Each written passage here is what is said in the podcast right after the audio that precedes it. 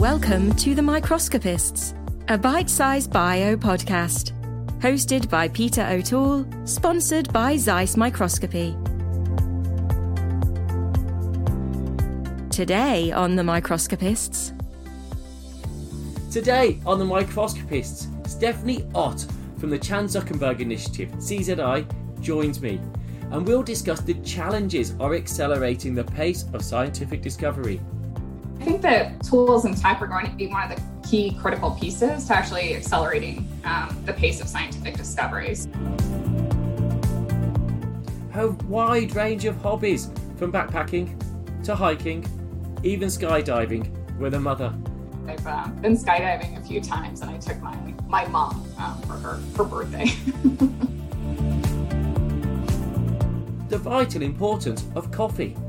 I need it every morning to be able to exist. it's absolutely required.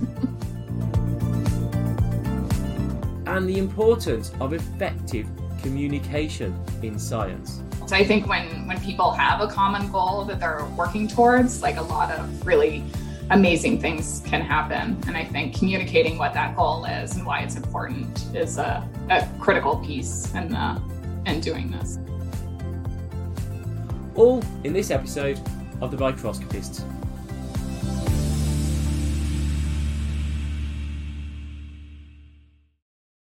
Okay, uh, welcome to The Microscopist. And today I'm joined by Stephani Otte from the Chan Zuckerberg Initiative. So, before, do you know what would be really good to start with is actually knowing what the CZI, Chan Zuckerberg Initiative, actually is. So, Stephani, could you start by explaining about that, please? Yeah, happy to. So, the Chan Zuckerberg Initiative um, was started by Dr. Priscilla Chan and Mark Zuckerberg. Um, they have this broad mission um, to cure, prevent, or manage all disease um, by the turn of the century, which is a, a pretty lofty, lofty goal. So I'm part of the the science initiative, um, and we focus on this this broader goal. Um, and right now, we're focused on accelerating the the pace of scientific discovery. Um, the philanthropy can work um, in kind of interesting ways. So it's kind of a unique philanthropy. So you can um, send grants, you know, so you can grant money to individuals or labs or organizations, um, other foundations. Uh, but we also have a technology arm. So we build tools and tech. Um, and we also try to work closely and collaborate with our, our grantees. So there's a lot of community development and capacity building. Um, so we use all of these different um, modes um, to be able to reach uh, particular objectives. So I, I, I am familiar with the Chan Zuckerberg initiative to start with, but for those that aren't, it's not, it's quite broad in where you fund, and there's different arms within the CZI of, of what type of things you fund. Uh, and one of those is the imaging, the microscopy or imaging. Is it imaging or microscopy? Which is it? Imaging. Um, microscopy rolls up into to imaging. So first we started in microscopy, but now it's pretty broad and covers uh, a lot of biomedical imaging um, techniques. Okay, so uh, MRI and things like that as well.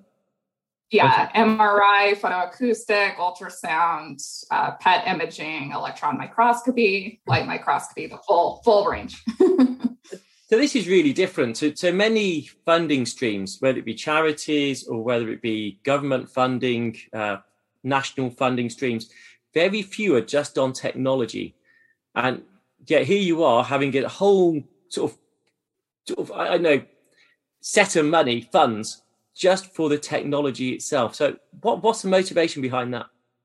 I mean, I think that tools and tech are going to be one of the key critical pieces to actually accelerating um, the pace of scientific discovery. So, we need the tools to be able to actually visualize biological processes, to be understand um, health and disease. And so, I think it's really important to accelerate the pace and the adoption of tools and techniques um, more broadly. Um, and I think it's going to be a key piece to be able to to reach this this broader goal for the initiative. You know, I no, I can very much see that. So in the UK, certainly the our funding bodies have done special initiatives, one-offs, uh, and have broader ones for technology. But this is, you know, this is continuous. Uh, and I think that's really good. And I, I, I would bet that you get more applications because it is defined people realize it is for them and come yeah. in with it. But you must get lots of questions from potential appli- applicants asking if it's relevant. Is, is that correct? Yeah, yeah, we do. Um, we definitely get a number of questions. Um, I mean, we've been funding a lot of you know imaging scientists and tool developers and image analysts and community um, organizers have been a lot of who we've been funding as part of the program and i would say there hasn't been a lot of grants that have been directed towards these people before so sometimes you even hear that they're reading it and they're just like surprised this like actually describes them to a t and they they're able to apply for a grant specifically for the work that they're doing. Um, so the imaging program in particular, it's less funding for uh, research scientists and more for these um, other um, important folks within the, the broader ecosystem. So I think that's really important actually. So at, at the very start, you mentioned how technology is so important for driving science, but it's not just the development of the technology. Uh, so what you've just said, it's almost about bringing the community together and community initiative to support the application of technology as well. So, do you have good examples around that of what you supported that wouldn't ordinarily find funding within ordinary streams?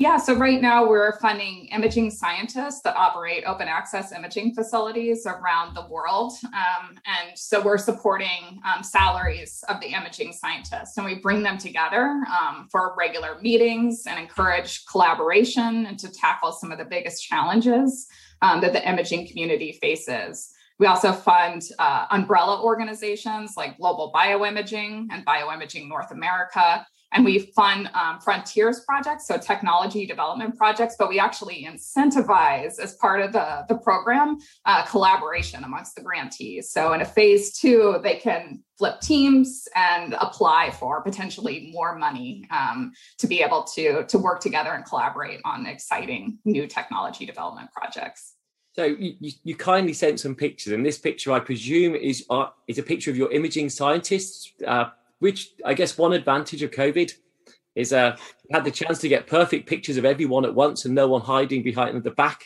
I guess. So yeah. I, if I move so everyone can be seen, it's a lot of scientists. How many have you funded to date?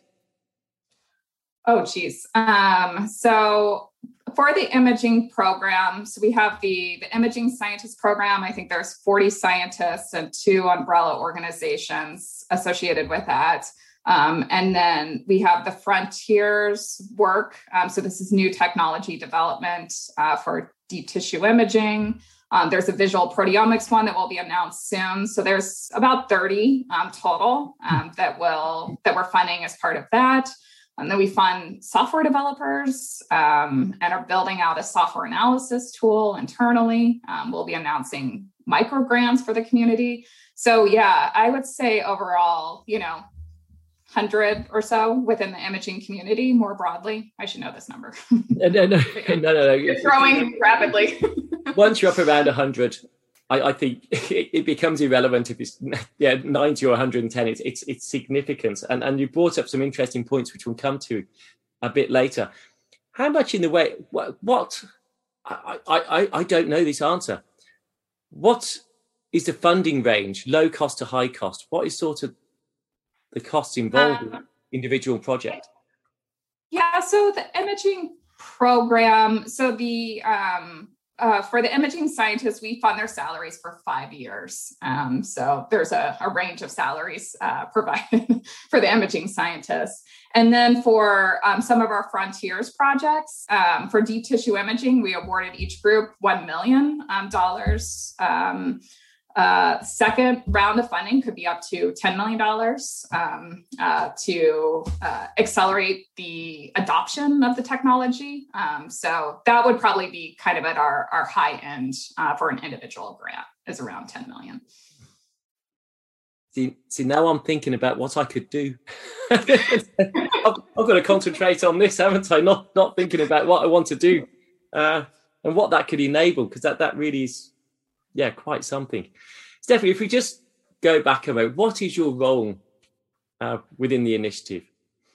So I am the science officer for the imaging program, and the role of the science officer is to set strategy and oversee execution of the initiatives. Um, so you determine uh, where we're going to to focus, um, what RFAs or what tools or tech we should develop, um, and then uh, make sure that the people, um, the correct people, are funded, or we build the proper teams internally um, to be able to to meet the goals, um, our strategic goals. And how I, I I'm sure a lot of people will argue that you haven't chose the right things or you, you or you have chose the right things. I there's certainly a 100 people that say you definitely did choose the right things. There'll be some that say, well, actually, maybe you should be looking in different areas.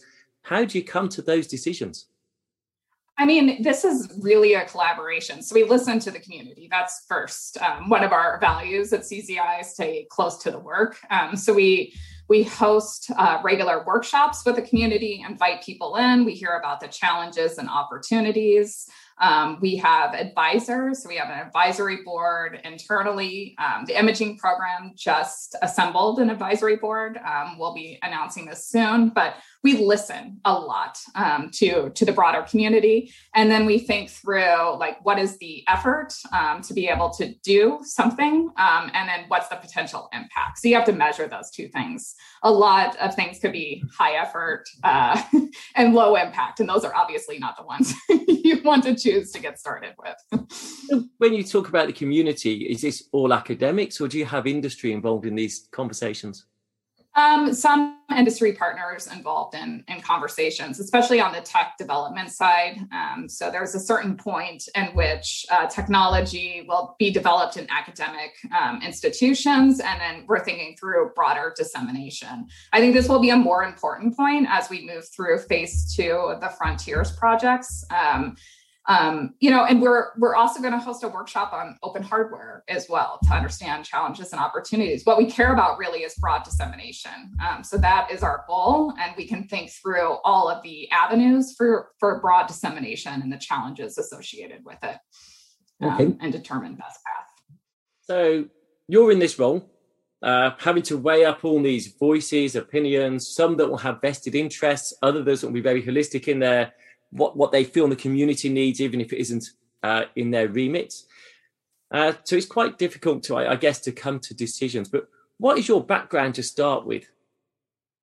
I'm a neuroscientist um, by training. Um, so I was I studied systems neuroscience, um, and then oh, this is a a picture of me at uh, I after grad school and postdoc. I was director of science at a neurotech uh, startup um, that was a spin out out of Stanford.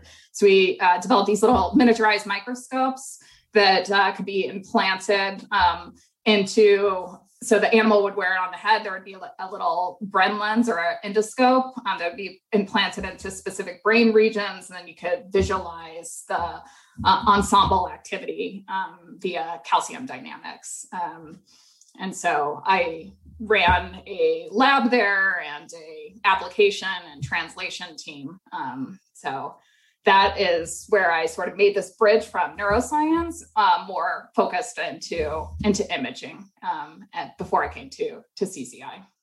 So you have so so so I guess you are an imager. You've got the perfect background, uh, both from an academic sense and seeing business and the ad- adaptation of technology and the need for it.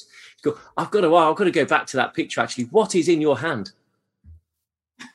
That's my that's a little mouse wearing wearing the microscope. So the the cool thing about this is you get dynamic pictures, live pictures of information transmission within the brain. So you could study sensory processing, or you could study um, a range of different uh, tech or um, uh, paradigms, and you could actually watch uh, the neurons fire fire in real time, and then try to decode their activity.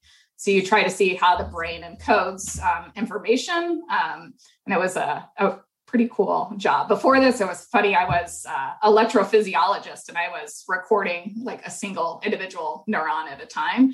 And then here you could view like a thousand neurons at once. And so the, the amount of information you could obtain was amazing.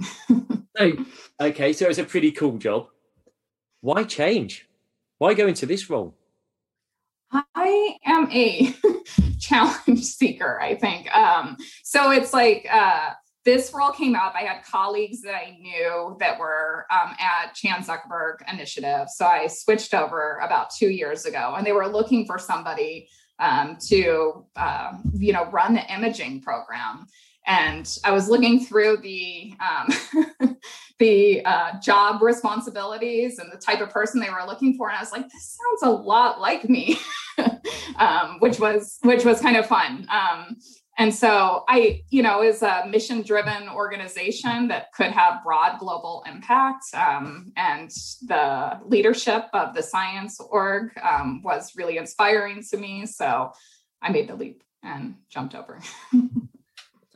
it, it is a big jump because you're no longer in the lab itself. And do you miss that aspect? I don't. So at uh, my old company, I wasn't doing lab work as much anymore, but I do miss interacting with data. I really like doing um, data analysis. so I uh, that part I miss, um, but I don't miss um, experimentation. To be honest, that was that was never my favorite part. Actually, so I'm, I'm, going to move on to the importance of data. Actually, it's, it's a good it's a good uh, segue into it. Imaging, you're getting lots of different data from lots of different modalities. How important is data analysis in in these technologies?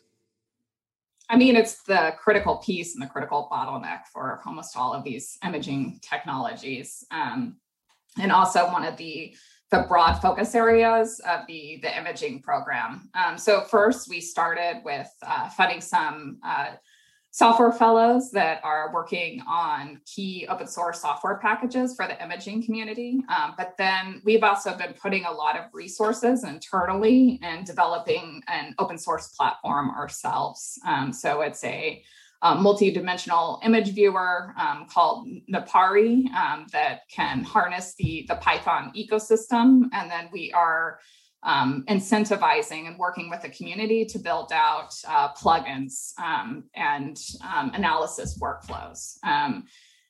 so uh, I think it's it's going to be one of these key pieces that we're going to need to solve. And you can't just develop the technology without thinking through enabling the ability to extract quantitative insights from the data. So I guess that's going to be bringing in mathematicians, computer scientists as well.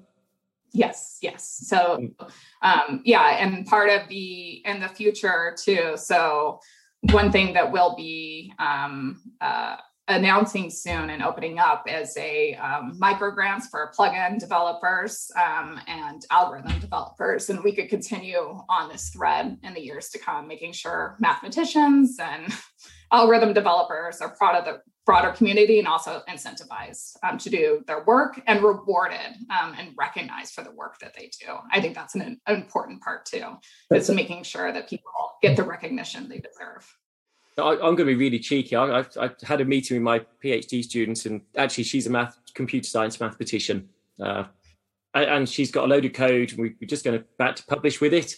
And we say, well, how are we going to make this available? And the code, we say, well, what we'd really like to do is move it between different coding platforms, so converters, and that would be really useful so yeah, whichever platform they're written it in to be able to transfer it in so it can go into ImageJ or other open source platforms yeah. to be able to access easily. Is that on your radar? Um, we're starting um, to discuss this more and more. There are some groups that are working on compatibility between um, platforms. We haven't directly incentivized this, but we keep hearing this, and so these are these are important things. When we hear something regularly from the community, um, a lot of times we have to explore it more and then figure out ways to incentivize it or to actually make it happen.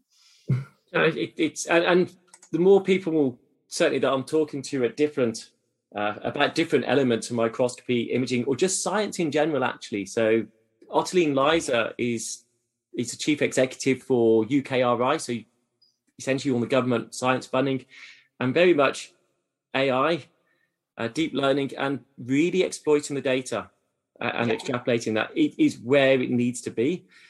Yeah. I still think it's a long way off. And how do we persuade computer scientists that their career should be in science. Uh, as well in bios, in life sciences, and for technology development, rather than exploiting the stock market.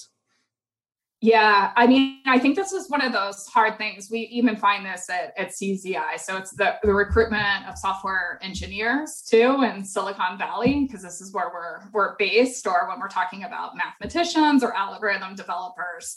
Um, I mean, I think that the the biggest thing is uh, you want mission aligned uh, people. Um, so um, a lot of times you have to be selective, but it has to be people that really believe in the broader mission and want to um, do something good for the world. And could um, yeah align align with the mission and uh, find a lot of motivation for that. Because i think the the cost and salary differences you know can be substantial. So just just to give I, I won't help those listening to the audio but some of the images that can come out of the microscopes are stunning. So you, you sent this image. I can't remember exactly which one it is but it looks like a neuronal network maybe of some sort I think this is uh, Song Hu from uh, Washington University. This is looking at blood flow using uh, photoacoustic um, techniques, um, which is pretty cool. So, using the combination of, of light and sound here. Um, so, it looks good and sounds good. Uh, yeah. the complexity of that image, the eyes are so good at following, tracing, seeing where junctions, seeing where connections are being made. And yet, software still really struggles with that type of analysis. Uh, and it's that, that complexity. By the way, these make some of the best Zoom backgrounds around. I also like this one. I know. yeah, this is Caron Jacobs from uh, uh, um, and I think she's in South Africa. So they study a lot of infectious disease, and it's a T cell um, and HIV infecting uh, T cell. So I think the magenta is the um, HIV particles, and the cyan is the T cell receptors, is what you're seeing.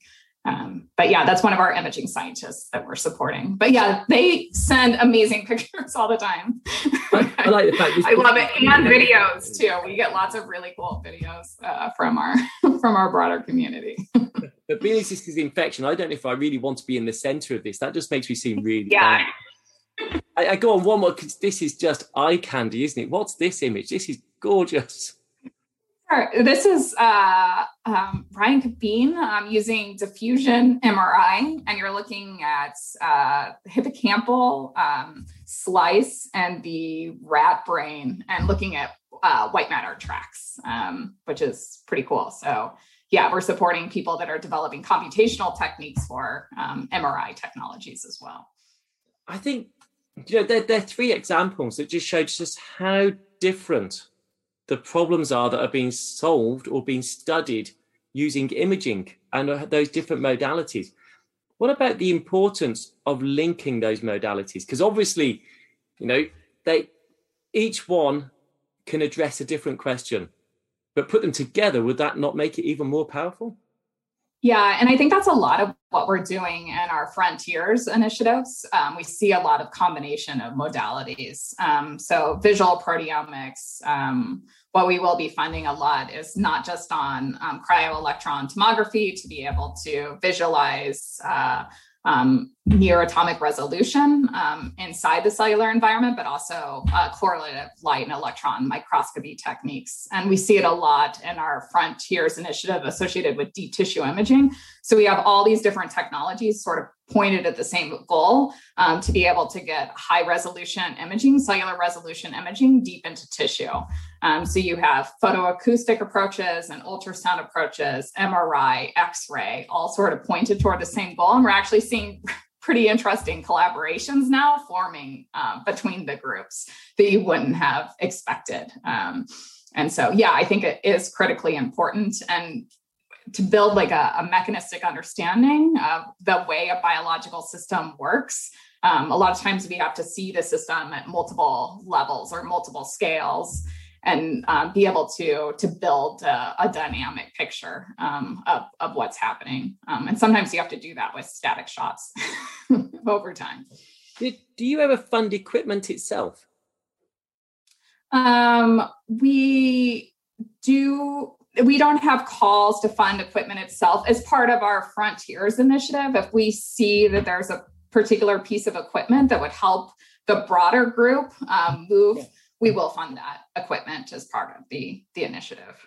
Because you know you rattled off the MRIs, you then went down to the cryo EMs, and then you go down to the, the the, more classic light microscopes, and there's big price discrepancies between them. And I, I, I guess some people listening, watching won't know the price differences, but actually, I know a confocal maybe I don't know five hundred thousand dollars, for example, but yeah. a cryo EM will be maybe a couple of million dollars, like and and a half million, right?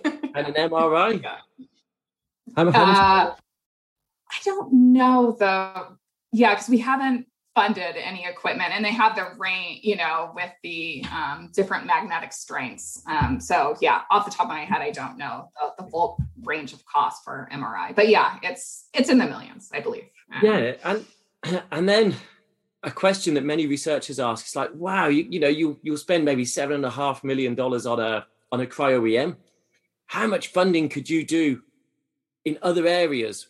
Isn't that more important than using this technology that costs so much just to put the microscope in? How, how is that? How, how do you communicate why that's so important? Well, I think a lot of times when the technology is pretty expensive, um, what happens for the scientific community is it gets housed in common common facilities um, that multiple researchers have access to. So it could actually open up a broad range of, of applications. And this is exactly what our imaging scientists do. They're they are how they are running these open access imaging facilities and making sure to support the broad range of applications. So instead of funding the technology itself we're funding the people that support that technology and trying to expand the range of applications um, that are opened up yeah i think that's a really so so my day job is running a, a core facility a shared resource and the importance of maximizing the benefits for many just like you had all those different sciences, you had the brains, you had the bloods, you had the infection. And actually, the techniques can be applied to most of those different questions. And so, being able to share it is really important. And that's certainly, yeah, certainly my area that I'm, I'm passionate about. Yeah. And making sure that those roles, because they're not classic academic roles, but they are equally, I, I would, of course, I would argue this, I guess. You know, they're still very academic in their mindset. They still have to have the same expertise, the skills, but now have to, instead of just using it to address one question, it's all in the technology and being able to turn it to different technologies. And, and so thank you actually for funding so many of the initiatives that, that supports that grouping of people and making sure they're well recognized. Uh, yeah. Again, We're really proud to support them. Yeah, it's uh, an amazing group of people. do you know what I think it makes? Not just a difference to their awareness. I think it gives them some more pride in their job and the acknowledgement that it exists. Uh, UK, I will, I will champion UK at this point. I know the technicians' commitment from our research councils and Hidden REF are all there really to highlight this importance, and their careers are being recognised, which is great. But I think the funding initiatives to enable them to get funding to support those is, is also really important, especially globally, uh, exactly. on the international scale. So, exactly. what has been the biggest challenge to date? Uh, uh, start start with actually in your whole career. What has been your biggest challenge to date? In my whole career, I am just like, I seek challenge. So it's always uh, like, I always want to work on something that is complex and complicated and difficult to get off the ground. Um, so I would say I regularly um, work uh, to, I seek out these challenges and in everything that, that I do. Um, you know, at CZI, um, you know, you came in and was like uh, the imaging um, was a strategic direction that uh, CZI was going to focus on. But what do you focus on? What do you fund? What do you get off the ground? Um, you know, was a was a big challenge to develop the you know a full strategic framework um, for what we're going to invest in or build. Um, but it was it was a lot of fun. Uh, so, so, so, so I guess actually you sent me some personal pictures as well, and thinking of challenges you know, when you think about building uh, pyramids, so he, I presume you must be obviously in Egypt at this point, either it's, yeah. either that in some studio somewhere. yeah, no, yeah. I was pretty big into uh, traveling um, prior to kids, so I did a lot of like backpacking and traveling um, around the world. but just think about the logistics that they would have had to overcome yeah. to, to, solve this, and in the time that I guess they'd have had to build a pyramid is a in a timely manner. Uh, yeah. Personally, I think riding a camel is pretty challenging to start with. the camel was not very nice to me. Did not want me to be riding it yeah. Getting up and down on them is, is not yeah the most trivial thing uh, in the world. I think it would be fair to say at that point. But you said you like challenges. This this picture. Go on, you describe this picture. You know more about this than I do, obviously. Uh, yeah, this was uh, skydiving. So I've uh, been skydiving a few times, and I took my my mom um, for her her birthday one year. Which wow, brave mom at that point. Yeah. so, yeah. And, and, your life's been in free fall ever since. No, I'm, I'm joking. yeah. With a nice soft parachute landing. yeah. Uh, at that time. So you said traveling. This is another, I think, of you traveling.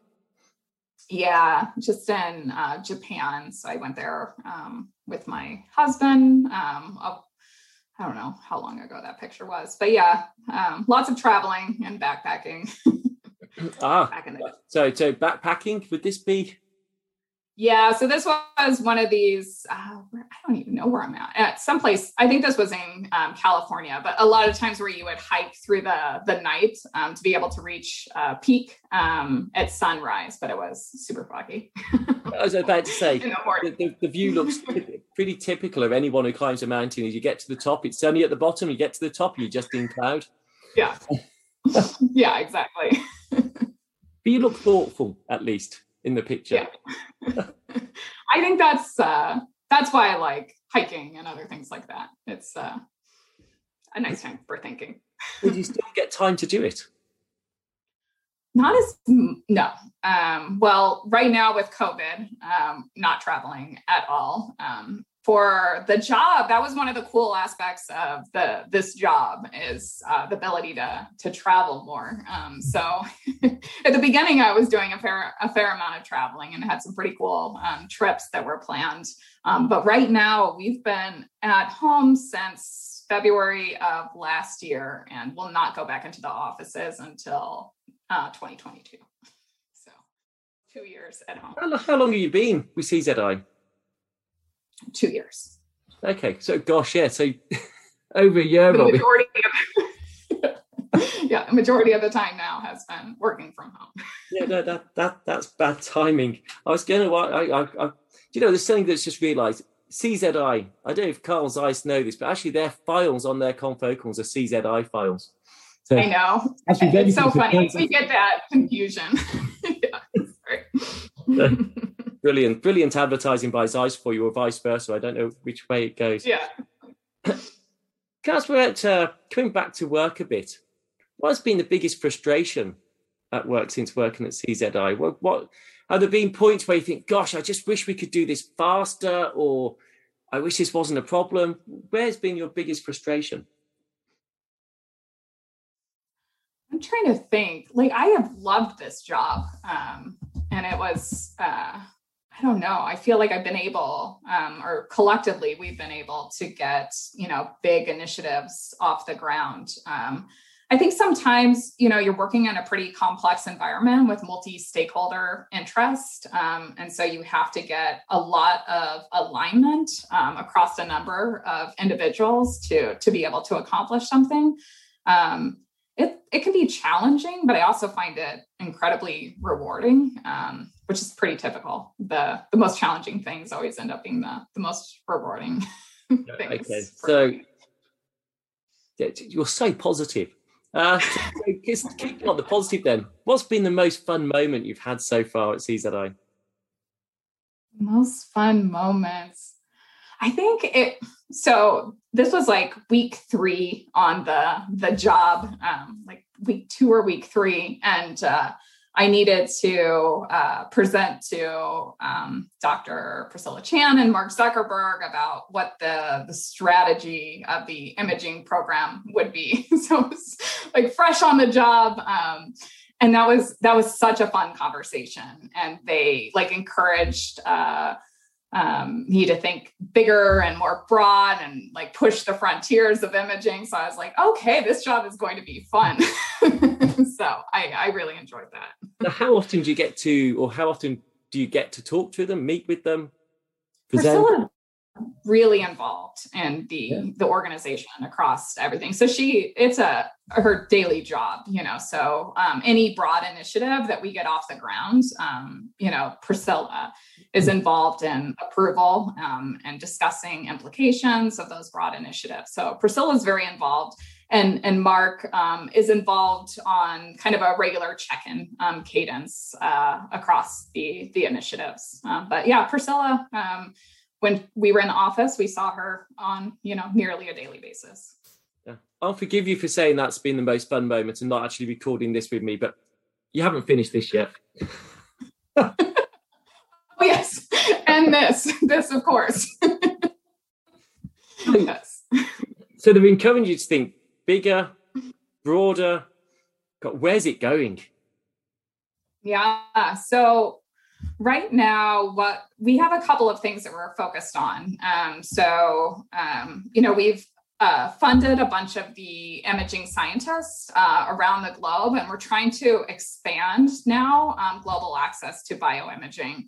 So we will be announcing an initiative um, really soon where we're actually trying to expand access to uh, imaging technologies and infrastructure and uh, plug in um, uh, groups from uh, low expenditure, low country expenditure on research and development. Um, so these will target Africa and Latin America um, and sort of broadening uh, what the global uh, imaging community is. That's one, one big thing.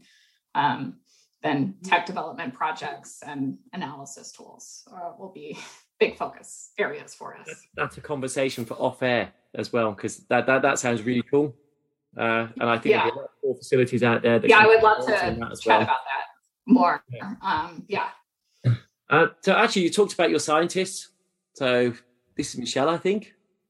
Yeah, Michelle Itano at yeah. UNC. She's she's fantastic. I love Michelle.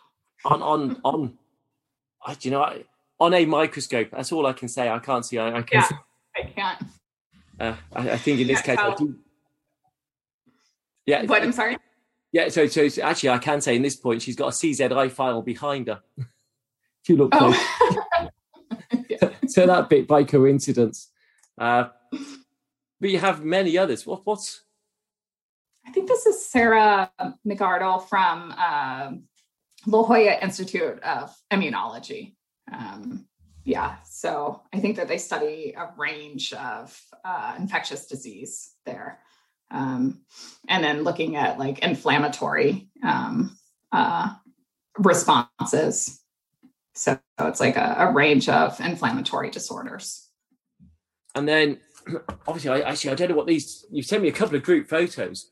So yeah, this was from one of our frontiers. Um, so what I was talking about before is that we a lot of times we host these exploratory events. So we bring in thought leaders from around the field.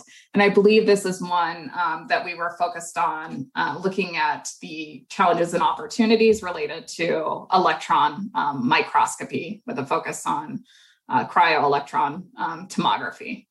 Where was it? Where was it held? This is a Biohub, CZ Biohub, which is uh, in San Francisco, and it's a, a, meeting or a convergence place for a lot of the, the Bay Area universities, Stanford, Berkeley, UCSF. Um, and then there's a group of researchers that work at the BioHub um, and uh, focus on uh, a number of uh, technology development and research projects. And a different group?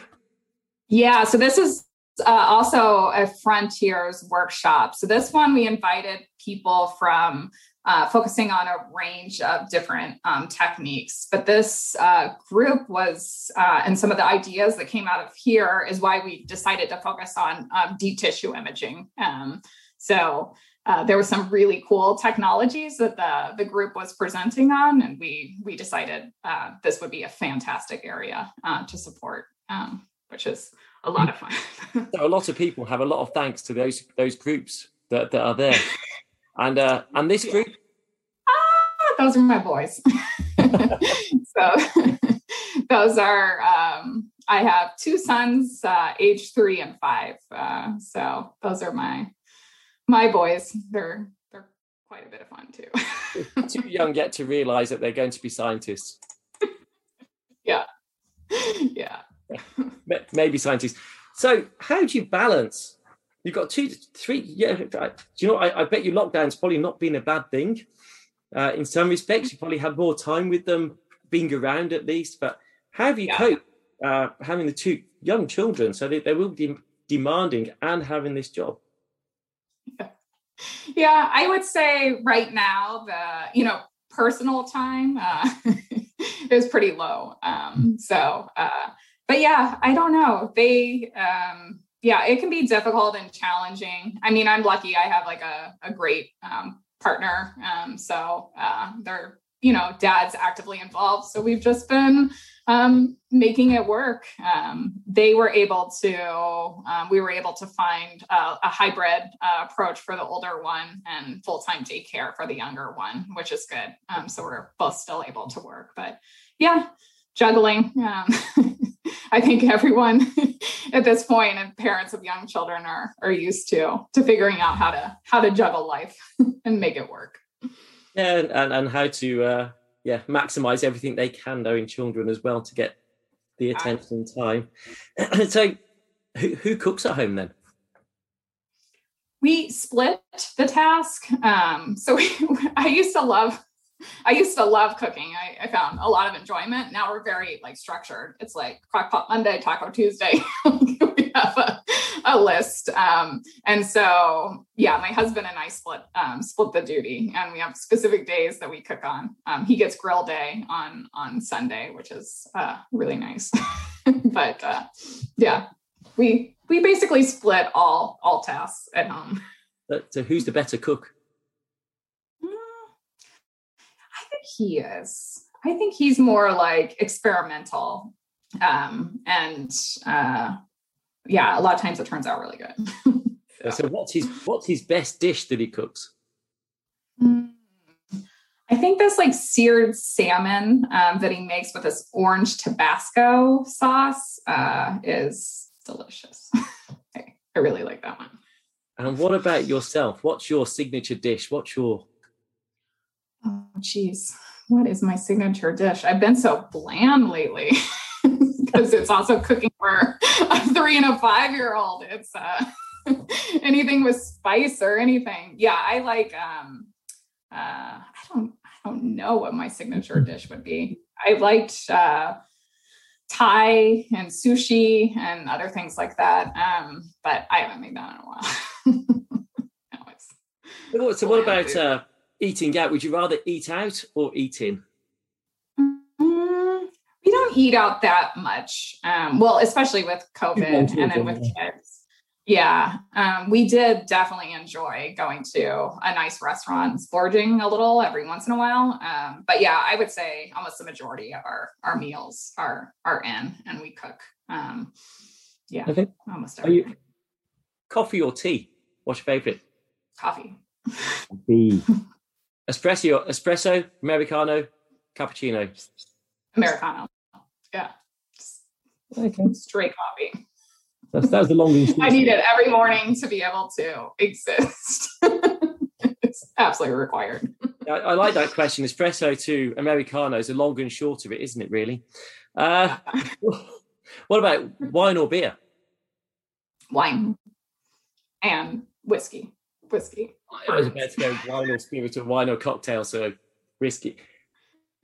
Scotch. So Scotch whiskies, bourbons.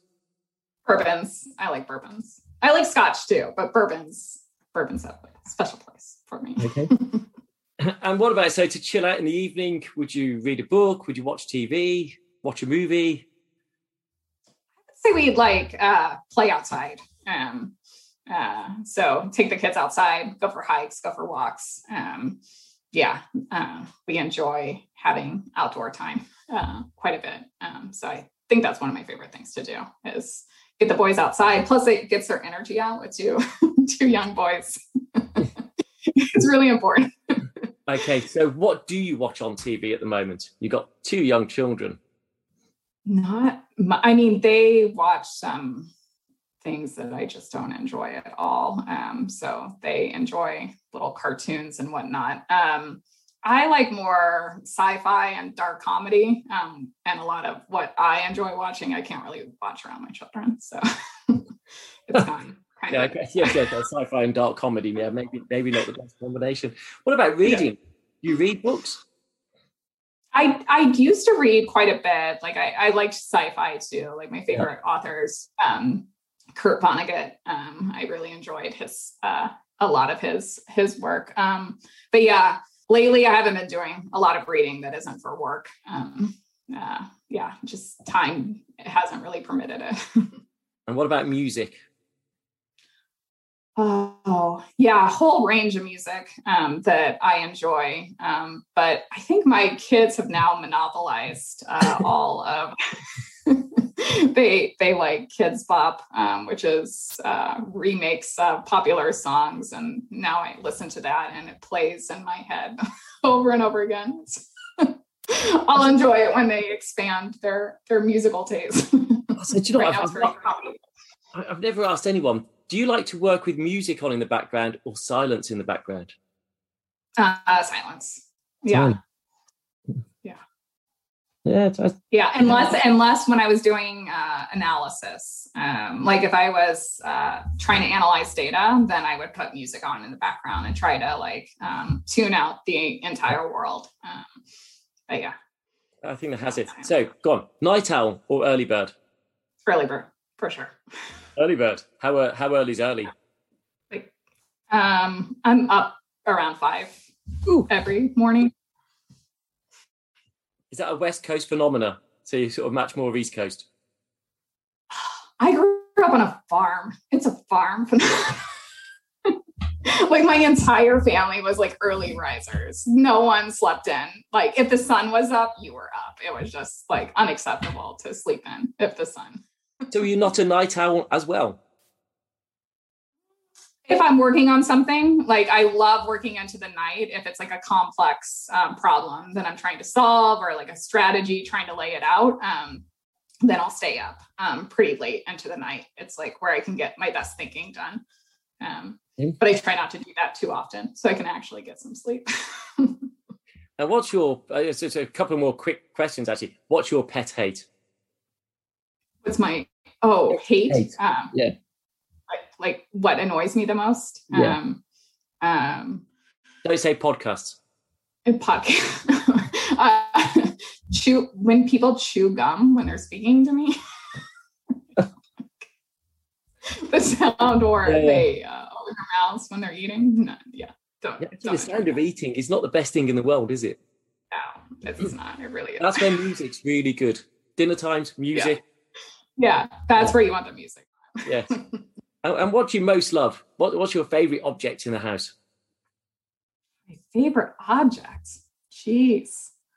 I don't know. Um, I don't even know what my favorite. We have a favorite room. My husband and I have like an adult room where it's uh, like chill fireplace and nice furniture and nice artwork, and we keep I'll the kids out. That's They're like answer. not allowed in. yeah, no, that's a good answer. I'll, I'll, take that, that. That's a very good answer. So, we've talked a lot about communication and the importance of it, but why is it, yeah, from a CZI perspective, uh, and science in general, why is communication so important?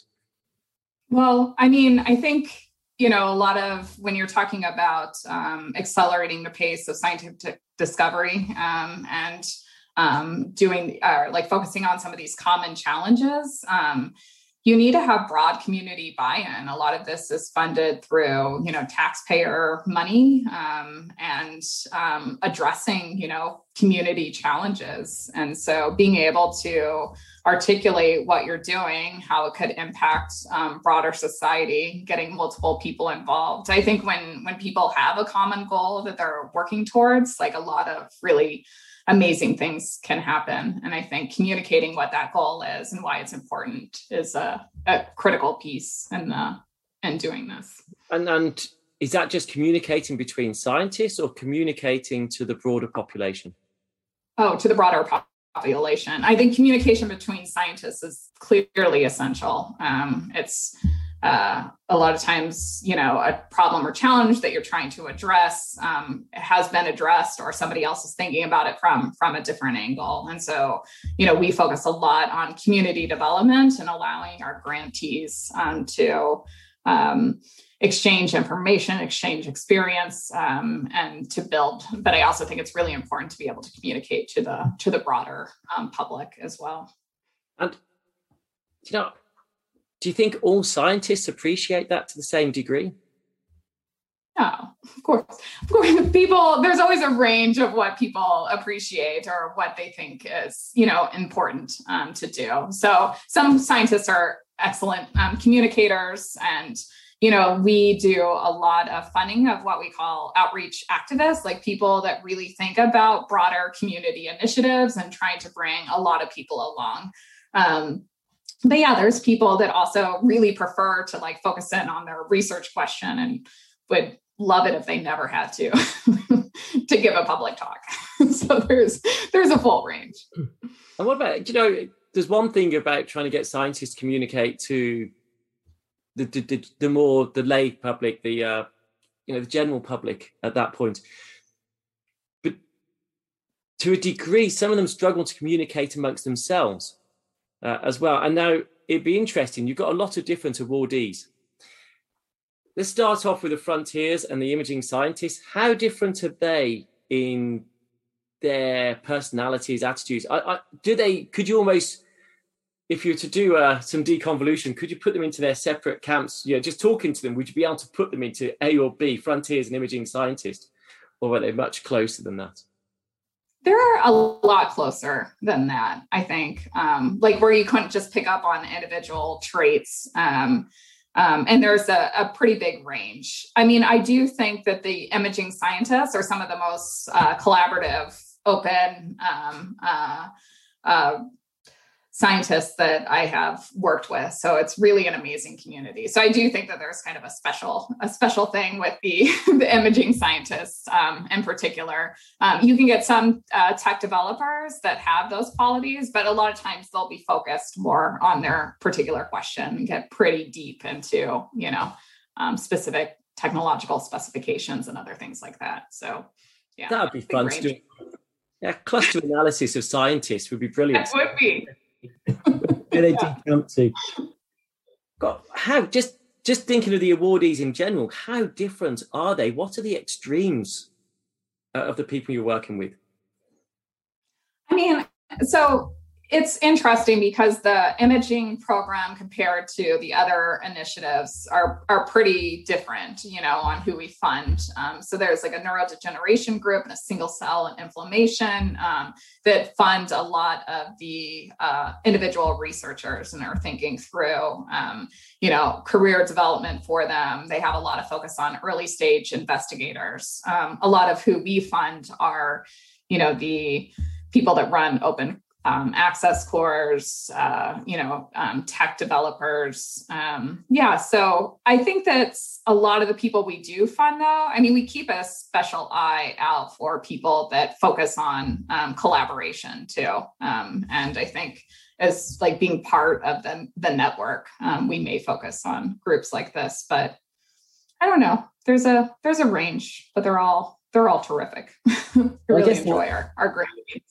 I guess that's part of your role, and the part of the CZI role is to develop those networks and to nurture and encourage them uh, yeah. to a large extent. How open is it? So these networks, how, how do you get others outside of the funding network involved to, to hear their voices and to to kind of make sure that those that are CZI funded are having wider impacts? Yeah. How, how is that enabled? Yeah, so we're working on our community development plans now for for imaging but one of the you know for our imaging scientists for instance um, we do also fund these uh, uh, umbrella organizations like Global Bioimaging or Bioimaging North America um, that have larger um, oversights. And there's multiple uh, imaging cores or um, networks of uh, core facilities that engage uh, with these partners. Um, we're also talking about ways of making sure that we include um, the broader community. That's really important to us because we don't view it as just our the CZI imaging scientists as who we want to support. We want to support the broader, uh, um, you know, uh, imaging efforts um, around the globe. And so we're actively working and exploring. Um, ideas are also appreciated here of how to get others um, to, to actively work together. Um, we're interested in elevating their role, we're interested in getting additional funding uh, through government funding or through other foundations. Um, to us, it's really important that uh, these groups get spotlighted and um, more investment in imaging infrastructure and people occurs. And so I'm just writing notes for myself, actually, more than, more than outside of, outside of this podcast itself. Uh, I can't remember where I was going to go now. Oh, I can't believe it. so, how much of the funding this may be a difficult question to answer i don't know how much of the funding goes to us scientists how much outside of the us so our first round of imaging scientists was fully in the U.S. Um, second round uh, was global, so uh, people globally could apply. It was about a 50-50 split. The next round is all outside the U.S. Um, so everything that we will be funding, um, we're really focused on again these these countries that have low expenditure on research and development. Um, so we'll be focusing exclusively on on those groups. And then for our frontiers, there's a range. Um, so it's it's all over the globe, um, but tends to be in you know U.S., Europe. Um, okay. Yeah, so, so I, I, know Kerry Thompson was one of the awardees, with the most recent. I know Kerry uh, very well through the Royal Microscopical Society. How do you justify having none in the US this time round? Um, well, we were taking a look at where, so we're trying to develop this global network. And I think it's really important to hear the voices of, you know, why people are using imaging technologies and what sort of applications they're trying to support uh, more broadly.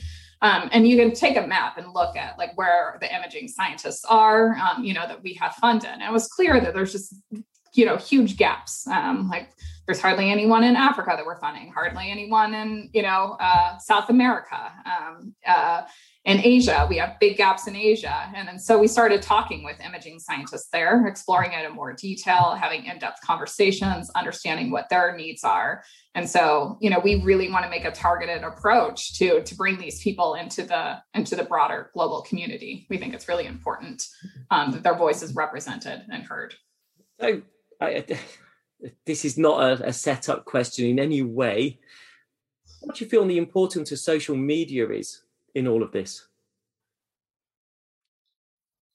Uh, I mean, I think social media is, you know, can allow like a lot of people use Twitter for science, you know. So um, I think like my Twitter, like I'm not actively involved in social media, but I would say a lot of my colleagues, it's like Twitter science, you know, like that's how they they're exchanging uh, information, they get updated. Um, so I would say that's a pretty popular platform for um, for scientists overall, um, and can allow them to more broadly communicate um, widely.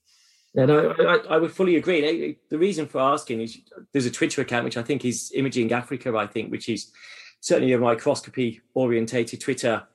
Yeah, like you could put in to try and disseminate some of the work into Africa itself.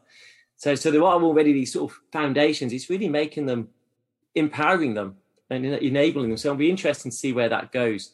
I think social yeah. media is important. I've got just one more work question, which is: Have you ever got uh, any disgruntled customers that come back, or maybe you didn't fund them, or they've been criticised for some reason? Have you had to cope with anything like that?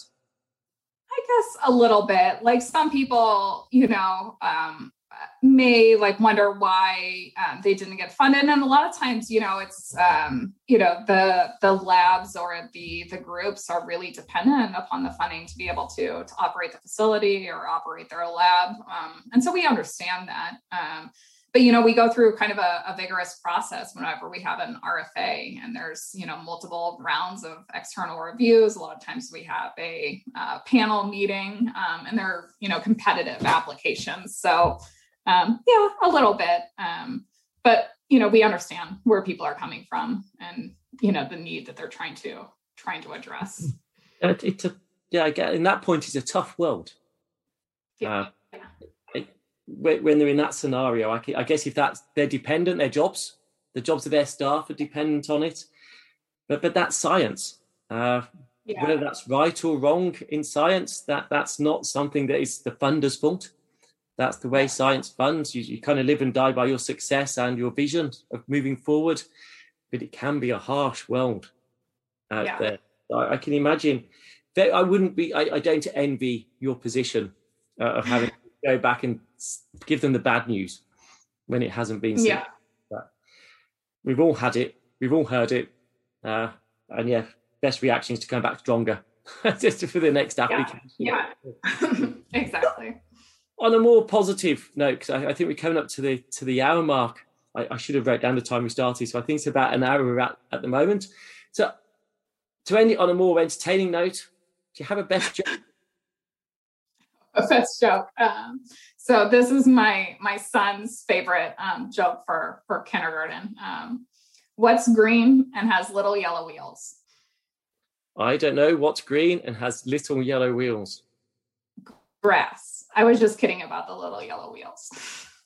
I like the humor. and he gets that. I like the fact he even gets that joke.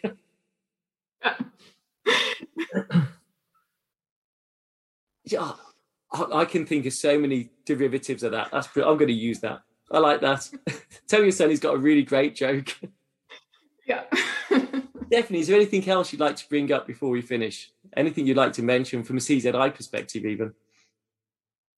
No, I don't. I don't think so. Definitely really enjoyed. I mean, we're just really interested in continuing working with the, the broader imaging community um, and, you know, expanding uh, their role and putting a focus on all the great work that everyone's doing. Um, and so we just want to to be able to continue doing this.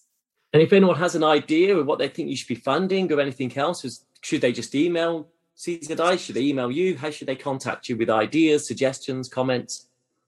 Yeah, so we have a, if you go to the CZI um, uh, website and go to the imaging program, there's a, a contact information for um, the, the folks that work on the imaging program. So people are feel free to, to reach out. Um, we definitely read those, we take them into consideration.